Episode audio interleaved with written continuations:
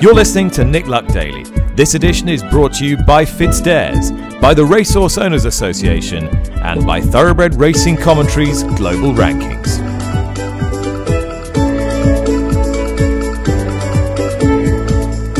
Good morning, welcome to the show. Thursday, September the 21st, bright and early with you this morning, and a pretty damp, soggy start to proceedings here in TW11. It seems as though the case involving Luke Comer anabolic steroids, and the Irish Horse Racing Regulatory Board is not done yet. Comer, as you'll remember, was handed a three year disqualification of his license last week after a dozen horses were found to contain anabolic steroids. Rishi Persad is with me this morning. Rishi, what is the latest twist in this tale? Well, Luke Comer had until late yesterday afternoon, Nick, uh, to lodge an appeal, which he has done. Um, he is going to contest the verdict of the hearing um, of the 12 horses being tested positive for anabolic steroids.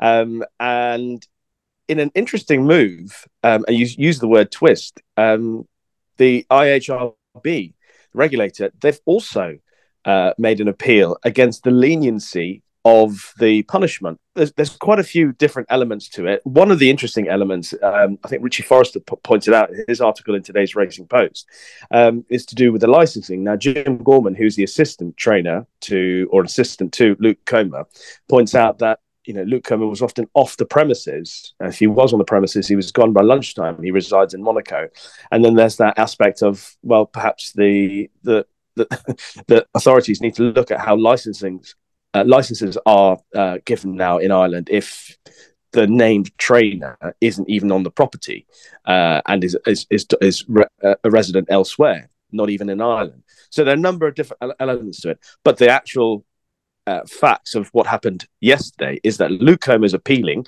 uh, his sentence handed down to him, and the IHRB are saying that that was too lenient, and they're looking for a, a stiffer sentence. Yeah, I think it's quite interesting. It seems to show a certain appetite on the part of the, if you want to call them the new IHRB, under its relatively new chief executive, Darragh O'Loughlin, that they are unwilling to stand for malpractice, or at least they are wanting to be hmm. seen to be extremely unwilling to be casual when it comes to severe malpractice. This has been quite a bruising case for them. You only had to read the case notes to work that out both financially and I would say in terms of you know emotional stress for quite a lot of the people involved. The fact that they're prepared to to go in hard again suggests certainly a more fervent appetite for lawmaking than there perhaps was uh, under the previous regime. Yeah, I think your the, the sentiment that you have picked up on is is absolutely right. You mentioned Darragh O'Loughlin, who is now chief executive. This is an opportunity for the IHRB to make a stand and to deliver a precedent that will hopefully deter and set a very, very high bar for the future in how these types of cases are dealt with. Uh, just to conclude, first on the licensing issue that you raise, and an important issue as well, that you know Luke Comer is effectively not a full-time resident in Ireland.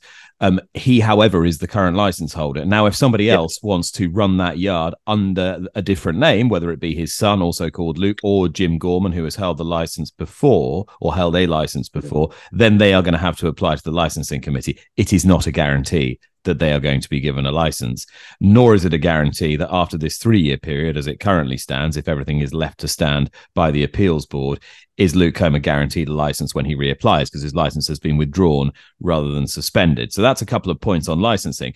The, the other point is on what basis is he going to form his appeal? And I would suggest that he is going to go heavy on the reliability of hair testing given how many vets and experts he chucked at this in the first instance, I would imagine he's going to go around again and and say, you know, how reliable is this hair sampling? And I would imagine that is what will come under under scrutiny. I'm just guessing, but I would say that yeah. that is that is the strand, no pun intended, that, that he'll go at. Yeah, you're very good, Lucky. Yeah, no, I I think that that seems a very fair uh, summation of, and obviously they in in in some of the testing, it mentions that he, even he knows no fear. Um, the horse who won um, after finishing fourth in that race at Leopardstown, a hair sample was taken. So I think the veracity of hair sampling um, will certainly be brought to brought to, under more scrutiny. So Luke Comer is appealing. The IHRB uh, appealing against what they perceive to be the leniency of his sentence. That story is set to rumble on. All right, moving on, and we're going to focus now on the arc and beyond. And I do enjoy checking in with French born Japanese based star rider Christophe Lemaire, who has the key to so many of the major international prizes nowadays. He's also the regular partner of the world's best racehorse.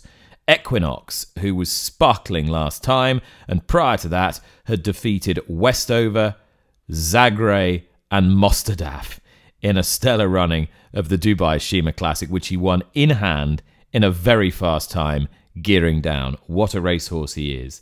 Looking forward to seeing him again very soon. Christoph has his eyes on the arc with another horse, more of whom in a moment. But Christoph, first of all, uh, how is Equinox and what's the plan? Uh, good afternoon, uh, Nick. Um, yeah, the the, the announce uh, has been done uh, on Monday, uh, last Monday, that the horse will run the Tenno Sho next, Tenno Sho Autumn. 2000 meters on Tokyo Racecourse uh, on the end of uh, October. So very looking forward to riding him again. Uh, I will be on his back on the 18th of October, so means two weeks before before the big race.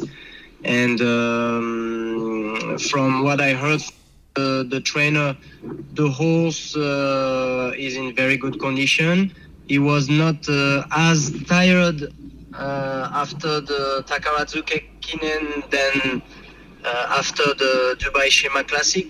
So it's a good uh, point and very good sign concerning his condition. Uh, as you said, uh, his victory in the um, Dubai Sheema Classic was uh, extraordinary, uh, outstanding performance in a very strong member. So, well, we expect uh, from him uh, some great performance this autumn, and very looking forward to seeing seeing again on the track. Uh, is he is he a horse that needs big gaps between his races, or is it just the way the races fall for him? Is it just the way the opportunities uh, are? Yeah, in his young age, uh, as a, as a three-year-old, uh, he needed some some time between races, so that's why he hasn't run that much uh, at that period. But uh, um, you know, he, he became race after race, he became uh, tougher, uh, more mature, uh, stronger. So that's why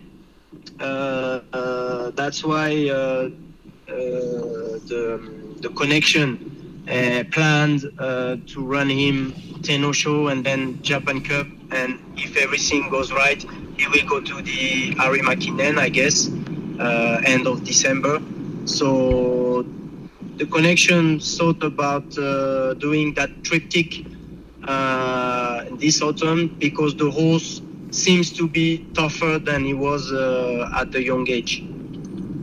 Well, I can't wait to see him again. He's just a, a, scintillating animal. Last time he ran at the end of June in the Takarazuka Kinen uh, at Hanshin, he beat a mare called Through Seven Seas. Now, he only beat her a neck, even though he did it comfortably and you're going to ride through seven seas in the in the Prix de l'Arc de Triomphe. Now, should we take that form literally?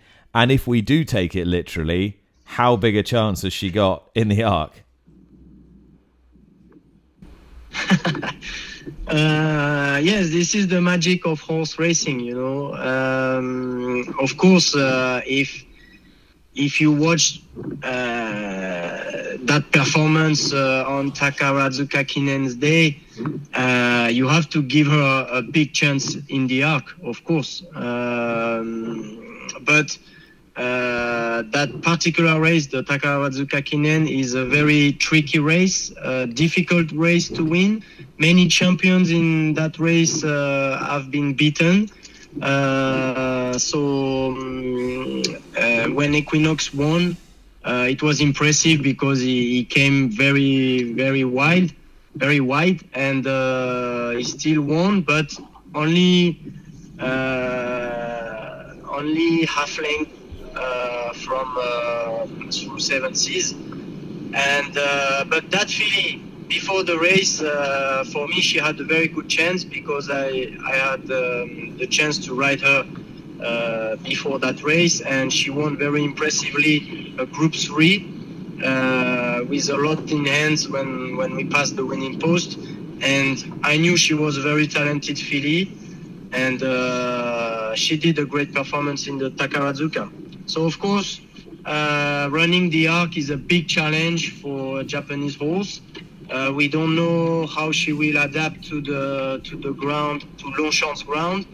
Uh, hopefully, uh, the ground will be uh, good or good to soft. But uh, of course, if, if the ground became becomes uh, very heavy, it will be difficult to her to for her to, to adapt to adapt herself.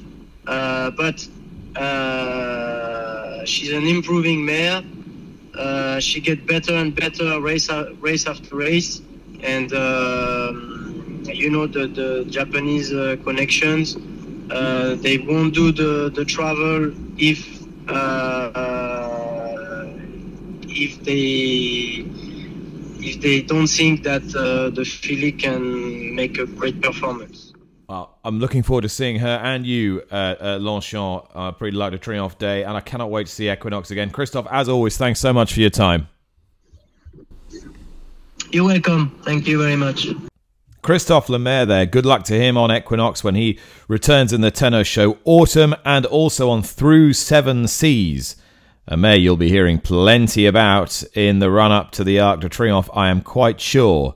Though she may not be the most talked about mare in the race, that could go to Free Wind, that honour, in rather unlikely circumstances, because she appears as though she's going to be Frankie Dettori's Arc ride. And Dettori's had an amazing run in the Arc. I think he's ridden in over 30 of them. His run was only interrupted by a broken ankle, and then I think he couldn't find a ride uh, last year. But uh, he he rides free wind. It, it looks uh, like uh, in, a surprise move, Rishi. It's extraordinary. His arc record, the most successful jockey in the race, six wins dating back to sort of Lammtarra.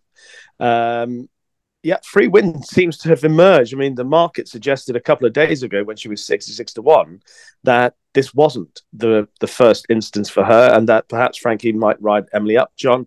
Emily Upjohn, though, it's possible that she'll have other options.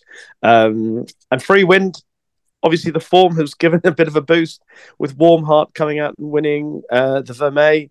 And of course, the horse that was behind Warm Heart and uh, Free Wind, Save the Last Dance, was fancied for the Arc.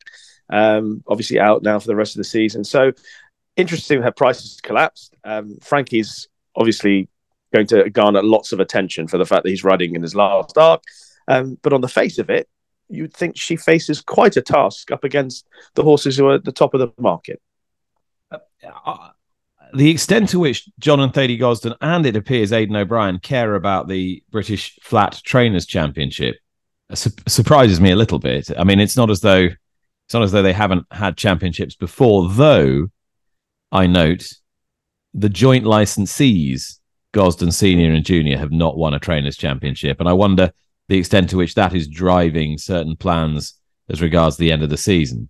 I mean, clearly you've got to get your owners on board as well. But at the moment, it's the Gosdens five million nine hundred sixty-three thousand four hundred ninety-five, and Aidan O'Brien snapping at their heels, 5,407,419. You'd think Aidan's going to be very strong and loaded in some of those back end two year old races. Plus, he's got Paddington to come as well, and possibly something else quite smart, maybe running in the in the champion stakes. Who knows? Perm any one of about six. And he mm. could he could catch the Gosdens, and I, I do wonder whether they're they're driving a lot of horses towards Champions Day, hoping it's going to be dry they mentioned Mostahdaf the other day, Champion Stakes if it's dry. Emily Upjohn in the race she won last year. Um, uh, Inspiral and Nashwa possibly for the for the QE2. It, it's it's going to make it quite spicy on that day, isn't it? It will do. Um, it's terrific to actually have something of interest in the Trainers Championship. Um, I, it, when just looking at who might emerge successful, I think I think the strength of Aidan O'Brien's team with his two-year-olds in particular, almost those are gimmies. You'll you'll say, I know it's ridiculous to be so flippant about it, but the strength of his two-year-old team this season, incredible. So you you you you give those to him. You say, well, you can have those Group Ones, but with the other with the Champions Day races, that's the best option for the Gosden team, and I can see why for John and and Thady, it's a huge a huge uh, opportunity for a father son team, but also you know, thinking of the future and that obviously John will come to the end of his training career at some point, and Thady once he takes command on his own, um, will already have had the title. Should they get across the line to this year, this time, um, but I think Aidan O'Brien might might beat them to the punch this year because he's he's almost playing with the safety net of those two year old group ones in the bag.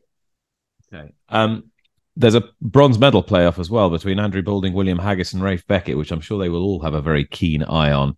They're all within a couple hundred thousand of each other at the moment. Um, Andrew Balding introduced yeah. a very nice two year old yesterday uh, called Dam Buster, and Ralph Beckett uh, professed himself extremely satisfied with the arc preparation of Westover, who seems to be a bit of a a momentum horse going into the race. Rish, can he can he significantly improve on last year's running? Do you think? I'm all over Westover. Um, this isn't the first conversation we've had on the podcast. Indeed, not um, about Westover. Uh, um, I, am convinced that the Hukum Westover King George is the outstanding mile and a half form for the for in relation to this year's arc. And I think that although Ace Impact has been very good so far, obviously nothing he's done will be the sim- similar to the test in the arc. It's a whole different ball game, and you have to find a little bit more. I think the the positive vibes from connections that the ground is going to be better than it was last year. It doesn't have to be quick ground as long as it's decent and it's not heavy ground. I think that Westover, he's the horse that represents value for me. And he ran, I think I've repeated it now a million times, he ran in the best race on turf this year, which happened in Dubai. We were both lucky enough to be there, where Equinox beat Westover, Mostahdaf, Zagreb. The form is rock solid, and Westover ran a fine race. And I think he has improved as the season has uh, progressed, and it's it's possible. Um, that he may have a little bit more improvement in him, even on what he's done already. He's banging the mix for the arc but there's the possibility that there might still be a little bit more improvement to come. And he is rock solid. I mean, he's rock solid to get to fill a place, I think, at 10 to 1.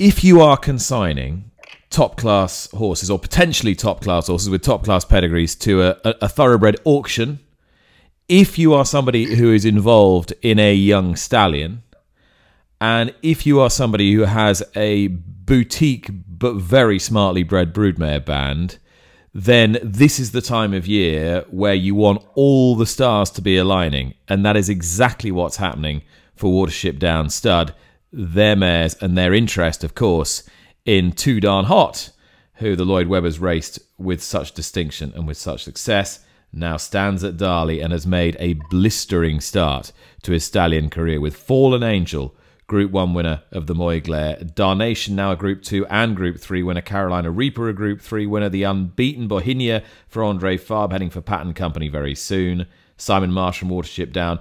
We have been following the progeny of Too Darn Hot right from the word go on this podcast, so it gives me a great amount of pleasure, but nowhere near as much as I'd imagine it gives you, uh, Madeleine and Andrew Lloyd Webber.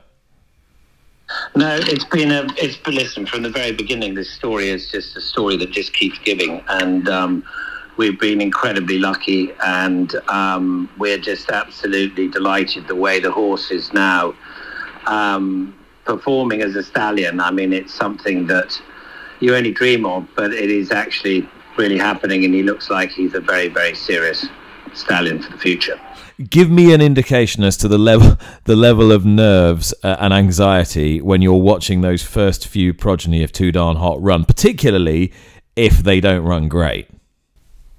Well, it's. I mean, at the beginning, it was it was obviously quite frustrating because um, they were being run over five furlongs in very soft ground at Windsor and places like that, and um, and I and I and I always reckoned that you know his horses were were going to be or his two year olds would be you know, really performing from August onwards, which is what has happened. Um, you know, he himself ran his first race in August, and you know, the pedigree is full of um, middle distance horses that maybe ran once um, or not at all at two. So it's not surprising that he's um, he's really come to the fore later on in the in the season.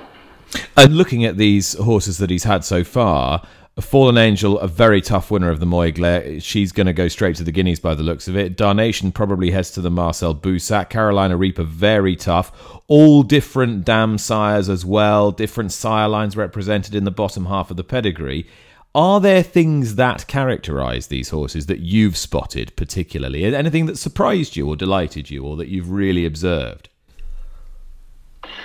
Um, well, I think that um, I mean Steve Parkin. I congratulated obviously for when um, uh, when Fallen Angel won, and I and I and I probably made a mistake in saying to him that you know she had a bit of um, sorry me about her, but he put me completely right, and um, he was correct to do so in that um, she absolutely um, has all her mother about her, and um, she's a she's a beautiful filly. Um, I think the um, I think Too Darn Hot really does stamp his his stock. I think they, you know, he's such an attractive horse. He's a beautiful horse, and um, he, you know, I think they are all compact, racy type horses. Um, when you go around the sales, you know they've all got a lovely head and eye about them, um, which which comes back from through Darara, and you know Darshaan was a horse who had a beautiful head, and it was a very very attractive horse, and obviously a brilliant stallion in his time. Uh, and in terms of what, what you know now have from from Watership Down to fly the flag for him going into to Tattersall's book one, which is very much your sort of flagship shop window. What what what can we look forward to this time? Um, I've got well, we've got a you know we've been obviously we didn't when we were making our decisions on which horses went to which sales. Um, you know, he hadn't really kicked off then, but we've got three very nice Too Darn Hots in book one. Um, we've got a uh, we've got a colt out of a mare called Rakana who we bought as a foal, and um, he's done exceptionally well and. Um, the pedigree's been helped by the fact that uh, Camera Legends has popped up, um, uh, trained by James Ferguson. So um, he'll he'll be very popular. And then we've got we've got an intriguing filly in the um, in the draft um, by Too Darn Hot out of a mare called Trithias. And Trithias is a granddaughter of Darara, so she is actually inbred three by three to Darara, who who in herself was a blue hen mare. So she's got a very very interesting pedigree and is a complete outcross, obviously, to all the Northern Dance line or stallions or, or Galileo and Sadler's Wells. Um, and then we've got a, another um, colt um, out of a mare called Astronomy's Choice, uh, belonging to Robin Geffen, and um, he's a he's a really nice horse. And I'm told the two year old um, which is with John Gosden, um, they like a lot and will hopefully come out uh, you know, in the next month or so. Um, she's called Wolf Alice, and I'm, I'm told they like her. So lots to look forward to at Tattersall's book one for the for the Too Darn Hots. Um, f- fingers crossed that the that the success story keeps keeps rolling along. Simon, thanks so much for your time. No problem. Thank you, Nick. All right, Tom Marquand, who you'll remember was a, a key figure in the debate about whether there should be saunas on racecourses earlier on in the season, has put his head above the parapet again, this time in relation to the one meeting rule. This was a, another rule that came in during the COVID pandemic. The jockeys were only allowed to ride at one fixture a day. The idea being that they wouldn't be herring around the country and putting themselves and others at risk by driving too fast to get from one meeting to another, and also to avoid them getting burnout. So it was a move put in during COVID to try and assist jockeys' well-being, and it stayed. A bit like saunas not being on racecourses stayed. And Tom Marquand doesn't hmm. like this rule either, and says he's very happy to ride at two meetings, and it means that he can't chase down the jockeys' championship, which is frustrating him. He wants to work harder, and he's not being allowed to work harder. Um, it's restraint of trade, is it? Isn't it, Rishi? Uh, is it restraint of trade? That's a good question. I'm, I'm not sure. I've not enough time to debate that in my head whether it's restraint. You, hang on a minute, aren't aren't you a aren't you a master in law? Yeah, I am. Um, but no, but that's I need the moment. I need the time to debate whether it's restraint or trade or not. I don't think. I don't think. Uh, I don't think that it's it when you consider the sentiment behind Tom Marquand saying today uh, in the Racing Post that the one meeting rules hampering his title bid that that should be where we should be working from in relation to this rule because that is one rider who is massively successful and in a position to to challenge for the title. That is not the position of the majority of riders in the weighing room. Would be how I would view his his comments. Um, obviously, the most successful ones, which is a limited number, uh, they can strive for riding more often. They're more in demand, and I understand that. Uh, but I think the utilitarian principle would be that it's better for everyone current one meeting rule for well-being for mental health for the the physical the less physical demand on them uh, in terms of getting around the country um, and it offers a little bit more of a lifestyle. Now he mentioned in he mentions in the article that he and and Holly don't actually see that much of each other. They've seen each other one night one night in the past fortnight. Um, but they are both in the same camp. They're both in the very successful camp. I mean, there was a moment that you could have considered Holly for the title at some point during the season. So I think it's I think it's hard to use his sentiment in order to set the rule for everybody else because it's he's we're talking about a much smaller sample size when you're talking about what he wants the two rules for the, the two we, meeting if, rule for. If we flip that on its head, you know what he's saying is what's good for the goose is not what's good for the gander, and indeed that's exactly what you're saying. So why does there need to be a rule, um, short of there being a guideline to to you know what what races you can ride in through sensible timing? I mean, if the guidelines are laid down that yeah. mean that you, you can't get in a situation where you are trying to race down the hard shoulder or do something stupid. So you know th- they actually measure the times properly, so you can you can't ride in the you know the five twenty at Ascot and the you know six twenty yeah. at Goodwood or whatever. Then th- then I don't I don't really see what what the issue is. I think there's just got to be a bit of common sense applied. I, I would I would disagree that it, and I've always maintained this position that it's a it's a great big broad brush applied to to everybody, all of whom have slightly different wants and needs and desires. And um, I don't know. I just think I, I realize we have to look after our. Well, well, the rule has. Yeah, I get. I hear. I hear what you're saying, Lucky. But I think the rule has to be a broad brush. You can't cater for all in, in if you're making rules you can't say you know there'll be one rule you can ride that because it's impossible to to dictate um, individually in a situation like this. And I, I think the you know the welfare of, of the riders is is huge. Uh, you and I have worked enough times on racecourses to know that that jockeys in, in often during the summer season, the height of the summer season, they struggle with the demands on them. Um, and I, I, I, obviously originally when the rule was brought in, there was certainly a, a refreshing acceptance of of the new rule. Um, but again, it's a, it's the similar principle with the saunas insofar as insofar as it's a rule that came in during COVID. Yeah. In in a, in a completely artificial in a completely artificial scenario, which has now been applied beyond COVID. But but it's possible that something positive may have emerged from COVID, and that this may be one of them. That it actually helped them. And as, as I said, I think when it came in, the refreshing change of not having to be challenged to go from meeting to meeting, and for the non-elite riders not having to to go from one meeting for one ride to one meeting for one ride, you know, spread out over 500 miles or whatever, um, was that it seemed to be well received. Perhaps another canvas of opinion um, might be worth it now if if this is indeed a widespread concern amongst the weighing room.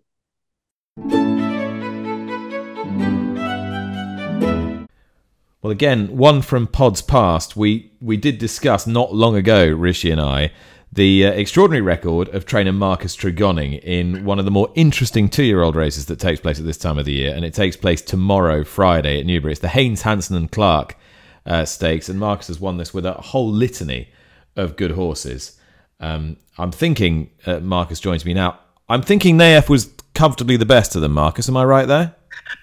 Well, he was pretty damn good, wasn't he? Because he went on an unbeaten two-year-old, obviously, and then he went on and won all those group races. Um, and was a bit unlucky in the King George. They, showed, they showed that um, race again the other day for some reason. But he, but you know, he was a very good horse, absolutely. And it's a race you've loved to introduce horses in. You've won it with debutants. You've won it with horses who've won a race before. What is it about it that that you've kind of gone back year after year for? Well, I think it falls into a time of year whereby you know these more backward types. You know, it's a mile, obviously, and um, you know that, that, that's the sort of time of year these horses sort of come out, and it just seems a suitable race with a very good prize. It's now a novice race, not a conditions race, so it used to be in the old days. But um, I know I've always targeted it with these sort of horses. Newbury's a fine track, good galloping track, and it, and it suits um, horses of the type we're running um, this week. So it immediately caught my eye when I saw you had a, an entry, particularly an entry in the in the Shadwell Silks, with with in, within which you, you've won so many of these. Horse called Mufid, who is a very big price at the moment. Just tell me a little bit about him and, and what sort of ability he's got. Well, he he he has been a backward horse. He's out of the Sea of Stars mare. Um, you know, and he, but he's by a very good stand. If you look at the stats of Luke Vega this year, they're absolutely fantastic. I think he's had more individual winners than the other stand actually. So I mean, he's done really, really well. Um, I, I you know, haven't had too many of them. Um, I've got a son of Luke Vega called Spanish Blaze, who I think is quite decent, nice horse for next year. Who's won a couple this year. Um, but um, you know, he, he's um, he's, he's, he's quite a nice horse. Uh, you'll see he runs a time strap. Well, his half brother did uh, when he won for William Haggas. So um, I just think you know he, he's one of these backward types that hopefully will improve with time. And, and is that really is that the reason you've put the, the tongue tie on? You've just gone back through that and thought, well, it might just it might just help him a little bit. Well, I, I felt he he he gargled a, a, couple of times in his work, which was a bit, um, you know. But sometimes, you know, you, you can do an overground scope on these horses and find there's nothing, you know, needs sorting. But there might be need something he needs doing over the winter. Obviously, heavy ground's going to test his stamina to the full because that's what they're giving out this morning. Um, you know, and um, we'll just have to see. But you know, there are winners in the race. Um, one or two might drop out, I think, because of the ground. But um, there are winners in this race of one on soft ground. So it's going to be a, a competitive event as it normally is, and um, we'll see how he goes. But um, hopefully, he'll run a nice race. Fingers crossed. I think there'll be an awful lot of people uh, cheering you on. Uh, nostalgists, nostalgists, and opportunists alike. Uh, Marcus, thanks so much for your time. All right, thanks, no problem. Thanks very much. Bye now. If you were with me on the podcast last week, you may well have heard me talking to English born, French based trainer Noel George, son of Gloucestershire trainer Tom. Noel has partnered up with Amanda Zetterholm uh, to create a, a really interesting stable of quality horses in France, and some will be mixing and matching racing in France and the UK, or beginning their careers being broken in here, going to France, and then coming back here. Maybe one of those Il est Français, their flag bearer, is set for some very interesting targets in the UK during this winter, having established himself as one of the leading young horses in France over the last couple of seasons. And there are plenty who are wanting to get on the George Zetterholm bandwagon and bring a an Anglo-French flavour to racehorse ownership. One such syndicate is Provence Racing, uh, marshalled by Steve Jones, who's with me now. Uh, Steve, just just tell me what you guys are trying to do. Yeah, well, it was a, kind of an idea I've had for a little while, Nick. Um, sat outside having a nice meal at, at Longchamp in the summer at the Grand Prix de Paris and thought it would be a wonderful thing to do to bring people something a little bit different, owning horses is part of a syndicate in France. And of course, it's much harder to do on the flat. And it kind of all the stars aligned. I've known Tom for a good while, Tom George, uh, worked for him for the winter before COVID struck, and uh, and know I've known Noel for a, a long time, and uh, the fact that in France you can compete uh, in jump racing because of course all the young horses get sold for big money to go to France. So what we're doing is taking horses that have uh, the, the, right profile have uh, certainly our first horse um, uh, Eclair D'Ainay, who some people may remember won the Castleford Chase, and we, we're taking him back to run for, for big prize money in France. And I think there's many strands to Provence Racing, uh, the fact that the prize money is so good in France, this is going to be, if we get it right, this isn't going to cost much money at all because you're going to get a lot of the, the outlay, if not all, back in in prize money. And it's just such a wonderful place. Where Noel and Amanda are, in just outside Chantilly, straight onto the, the gallops through the forest. It's a beautiful area. It's a most wonderful place to, to spend a few, uh, either a break or, or just nipping across the, the channel. It's it's easily accessible. It's not expensive to get to. You can watch your horses on the gallops in the schooling grounds, and it's just a beautiful place to be. And the, the racing experience in France is very relaxed. It's very enjoyable. And uh, I think French racing has got so much going for it, and it's just Provence racing is giving some something different to racehorse ownership that we believe isn't happening, i.e., giving British owners the chance to own horses in France, and uh, hopefully everyone will get on board and it'll be a lot of fun because that's the that's the aim is it's it's going to be cost effective and, and huge amounts of fun. All right, so when are we likely to see some Provence racing action? Well, our first tour horse, Eclair Dano, head over to France in a week or so and be ready to run in, in about a month. And I think this is another strand to why Noel and Amanda have had, so much success so far. And I think this is part of the chance to be part of something very big. I think Noel and Amanda have got a, a, something very unique. They, they've already they're closing in on a million pounds. I think they're only a few grand shy of a million pound. The fact that they've been uh, so successful, they only had an, their official license in March is quite staggering. And so you you join Provence Racing, and you're going to get immediate action because uh, it will be ready to run in a month. But the the fact that this horse has been at Slad with with Tom. He can use the hill gallops and all his superb facilities to put the, the muscle and the condition and the strength on these horses. And when they go over to Chantilly, which is largely flat sand gallops, uh, they're, they're a lot strong, stronger than a lot of the other horses. And I think that is another part of, of the success story for, for Noel and Amanda, albeit they're, they're two very talented people that complement each other fantastically. Steve Jones there, and if you want to find out more about Provence Racing, you can do so on Twitter at Provence underscore racing, Instagram at Provence Racing, and the website www.provenceracing.com. And of course, it is not just in France that we're thinking about jumping, we are starting to think about jumping in earnest in this country now. And with that in mind, it is time to launch Paul Ferguson's Jumpers to Follow, now in its 17th year of publication, uh, sponsored by FitzDares, our partners, of course, here on the podcast, and produced by Weatherbys, who have very kindly offered you, Nick Luck Daily listeners, a discount for the Paul Ferguson Jumpers to Follow. NLJTF23. Nick Luck jumpers to follow. NLJTF23 is your discount code for jumpers to follow. This gives £3 off print digital edition and the print digital bundle. And I'm delighted to say that Paul joins me now. Paul, what can we expect this year? Uh, morning, Nick. Um, yeah, the book is pretty much in a similar format to the last couple of years, really. Um, a new addition this year in terms of the jockeys who contributed is Harry Cobden, who's obviously a welcome addition given the strength and depth and of, and talent down at Ditcheat. Um, the main section of the book is my 40 leading prospects, uh, which are carefully selected. A couple of more obvious ones than others, and then I've tried to find a few handicappers this year and horses who'll probably be starting off in that novice handicap company as they go over fences.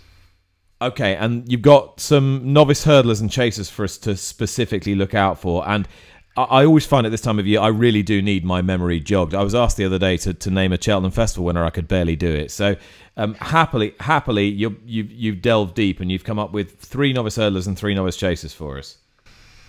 Uh, yeah, start with the novice hurdlers. I've gone with three once raced um, uh, runners. Uh, firstly, a horse called Gidleigh Park, who's trained by Harry Fry. Um, he's, as you might guess by the name, a son of Walk in the Park. He was an impressive bumper winner at Chepstow on soft ground. Looks like a strong galloping sort. Uh, that form was frank when the runner came up, uh, came out and won impressively at Ffos Las. Uh, I think he'd be a nice novice hurdler up to two and a half miles. Um, second on the list is Indivar Blue. He won a bumper at Wetherby for Ollie Murphy and Diana Whateley um, towards the back end of the season. Again, visually very impressive. Probably wasn't as strong a bumper um, that Gidleigh Park won, and he, he's probably a horse with a bit more pace. So I'd expect him to start off over the minimum trip, but he looks an exciting prospect. And talking of Paul Nicholls and Harry Cobden, they've got plenty to look forward to in the novice hurdle division. Couple of high class um, prospects in the shape of Captain Teague in the waterside, maybe one a little bit more under the radar, horse called Irandando Haas. He actually ran in a race at Auteuil last September and joined Balls soon after. Um, but he was given a year off. Uh, he didn't run in juvenile hurdles and he's been kept back and given time to strengthen up. I've seen him down on Ditcheat a couple of weeks ago and he's a lovely looking individual. Um, so again, he should be one to look forward to. And what about the uh, the chasers? Uh, we'll start with Giovinco because he's actually the horse who features on the front cover this year. He was Ah. three from three uh, over hurdles for Lucinda Russell last year. Um, I think listeners might recall him winning a listed novice hurdle towards the end of the season at Perth in impressive fashion. I would expect him to go straight over fences now and looks the type who would rattle up a sequence up north.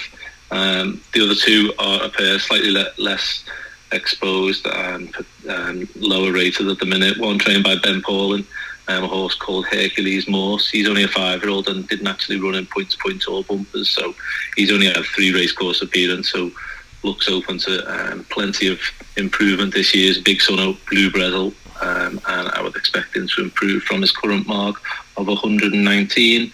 And the final one, um, another one for in the north, trained by Donald McCain, five-year-old called Sleeping Satellite. Uh, he was an Irish point-to-point winner, and again, we only seen him four times. Um, last season, he won a bumper in the in the fog at Cashwick. He didn't see much of that race, and then he won a novice hurdle at Carlisle. Slightly disappointing on his final start, but again, he, he looks a big individual. Probably needed time to fill into his frame. He's only got a rating of 110, so I'm hoping Donald goes straight into a novice handicap chase with him. All right, thanks for all my guests today. Rishi's still with me, and he's got a tip for you. Lo- I'm going to the 5:30 at Pontefract. Lucky uh, Dubawi Warrior one over course and distance, two starts back. Ran appallingly last time when finishing uh, last at Hamilton, but he's been gelded. He's got cheek pieces on for the first time. He's got outstanding pedigree. He's rated 78. I'm sure he's better than that. Um, Tom Marquand uh, has made the journey to Pontefract for one meeting today, um, and hopefully it'll be worth it. Just the one meeting for Tom Marquand and Dubawi Warrior is Rishi's selection. That was Thursday, September the 21st. We'll see you again tomorrow. Bye bye.